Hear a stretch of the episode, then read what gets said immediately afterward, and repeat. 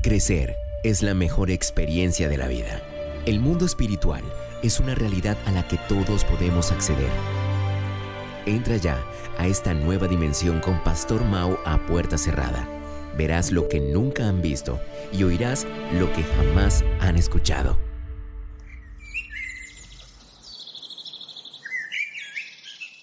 Hola, ¿qué tal? Yo soy el Pastor Mao y esto es nuestro devocional a puerta cerrada. Reciban un saludo muy cordial en este maravilloso día, pidiendo a Dios, como lo hacemos cada mañana, que por favor nos ubique en el lugar correcto, con la gente precisa, en el tiempo indicado y con la palabra oportuna. Y que llene nuestro corazón de su paz y también de su dirección para que podamos hacer su buena, perfecta y agradable voluntad de manera práctica en el día de hoy. Esta mañana me levanté pensando en que esta es una muy buena semana para trabajar de manera intencional en nuestra fe, con el propósito de cerrar la puerta a la incredulidad, ¿sí? Eh, de eliminar la incredulidad si es que de alguna manera le has dado la entrada. Y además no permitir que el desánimo llene tu corazón. ¿Qué tal si nos concentramos como emprendedores en combatir la incredulidad y el desánimo? Así de manera muy frontal. Ayer, ayer tuve precisamente un live eh, eh, desde mi cuenta de Instagram, lo puedes ver en vivo allí, arroba Pastor Mao, con la pastora Lucy Cosme, hablábamos del tema. Y ella dijo una frase que me encantó muchísimo. Emprendimiento es ese camino con Dios. Emprendimiento es ese camino con Dios. Eso me, me, me, digamos que me atravesó el corazón, me dejó pensando lo que verdaderamente significa emprender en Dios y es un camino que tenemos con Él. Ahora tengamos en cuenta que donde hay o donde gobierna la incredulidad, pues el Señor no va a hacer nada o va a hacer muy poco.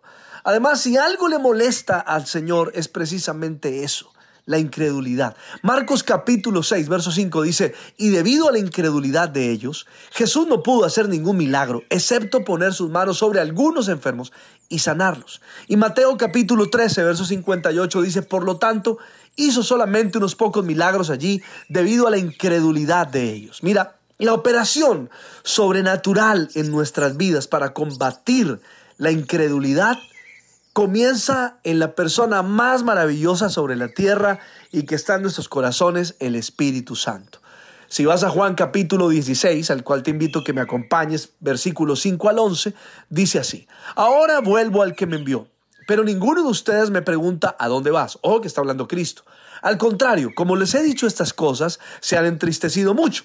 Pero les digo la verdad, les conviene que me vaya porque si no lo hago, el consolador, es decir, el Espíritu Santo, no vendrá a ustedes. En cambio, si me voy, se los enviaré a ustedes.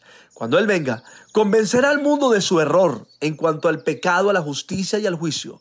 En cuanto al pecado porque no creen en mí en cuanto a la justicia, porque voy al Padre y ustedes ya no podrán verme. Y en cuanto al juicio, porque el príncipe de este mundo ya ha sido juzgado. Me encanta el verso 9, donde dice en cuanto al pecado, porque no creen en mí. Ahí está. El, el pecado, digamos que la mamá o el papá de los pecados es la incredulidad. Y el Espíritu Santo viene a convencernos de la incredulidad en nuestro corazón, sobre todo de la incredulidad en el Señor. Ahí comienza todo. Porque si no puedes creer en el Señor, creo que menos vas a poder creer en tu emprendimiento. Y sabes, este es el primer paso. Y es mi oración en este día. Que el Espíritu Santo traiga convicción porque la incredulidad es pecado. Por lo tanto, pidamos perdón en esta mañana. Dile, Señor, perdóname porque he sido incrédulo, he sido incrédula contigo y con lo que has puesto en mi corazón. Perdóname porque no he podido creer que has puesto en mi corazón un emprendimiento verdaderamente grande. Perdóname, Señor, porque no me entra en la mente y en el corazón, no logro creer que me puedes usar para generar un gran emprendimiento. Mis queridos emprendedores, la incredulidad es nuestro enemigo número uno. Veamos por un momento ¿Cuáles serían las consecuencias de la incredulidad? Primero, si puedes escribirlo, te quita el acceso a los milagros, ya que los milagros se reciben por fe. Segundo, cierra tus ojos a la realidad. Cierra tus ojos a la realidad. Eso lo encuentras en Marcos capítulo 16, verso 14. Tercero, te prepara tu corazón para oponerse a la verdad. Lo dice exactamente primera de Timoteo capítulo 1, verso 3. Pero cuarto, cuarto, te aparta de Dios y su voluntad. Lo encuentras en Hebreos capítulo 3, verso 12, ¿no? Y lo quinto, te quita el acceso a lo sobrenatural. La incredulidad te quita el acceso a lo, a lo, sobrenatural. Cuando no creemos en lo sobrenatural, volvemos a Dios un ser limitado, sujeto al tiempo y al espacio. Y sexto, la incredulidad te lleva a desagradar a Dios. Hebreos capítulo 11, verso 6. Porque sin fe es imposible agradar a Dios. Así que por favor, escribe esas seis consecuencias de la incredulidad para la vida de todo emprendedor. Ahora, ¿qué tal si vemos en este día, para ir culminando nuestro devocional, las características de un incrédulo? ¿Cómo identificar si lo somos o no? Ahora te las voy a dar porque yo fui un incrédulo. Entonces sé lo que significa estar en ese escenario. Y, te voy a hablar de, de unas 12 características rápidamente. La primera el incrédulo todo lo razona, aún los mandatos divinos de Dios. Por favor, escribe eso. El incrédulo todo lo razona, aún los mandatos divinos de Dios. Aclaro que no está mal razonar. Está mal razonar y quedarse razonando y no creer. Ese es el punto. Segundo, el incrédulo es desobediente. Tercero, el incrédulo habla mucho, hace poco. El incrédulo es ingrato. Cuarto, ese es el cuarto punto, el incrédulo es ingrato. Quinto, el incrédulo llama, la llama imaginación cuando Dios le habla a su corazón.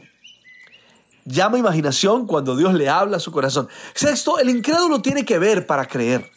Séptimo, el incrédulo tiene la palabra como un libro más y no como su realidad, ni como su verdad presente. Octavo, el incrédulo tiene a Dios como el último recurso para resolver sus inconvenientes o para comenzar una nueva, eh, eh, un nuevo escenario de emprendimiento. Noveno, el incrédulo ve los problemas más grandes que su Dios. Décimo, el incrédulo vive sin esperanza y si la tiene, la pierde con muchísima facilidad. Once, el incrédulo siempre está agotado porque no descansa en el Señor y siempre depende de sus propias fuerzas. Y doce, el incrédulo se, se, queja por todo y en todo tiempo. Por favor, ten en cuenta esto. Y si te estás mirando en un espejo y de repente te encuentras que tienes algo de incrédulo, elimínalo de tu vida, por favor. Tu emprendimiento necesita fe. Le pido al Padre, al Hijo y al Espíritu Santo que te bendigan de una manera súper extraordinaria. Soy el Pastor Mao y esto es nuestro devocional a puerta cerrada. Que pases un día súper, súper extraordinario. Chao.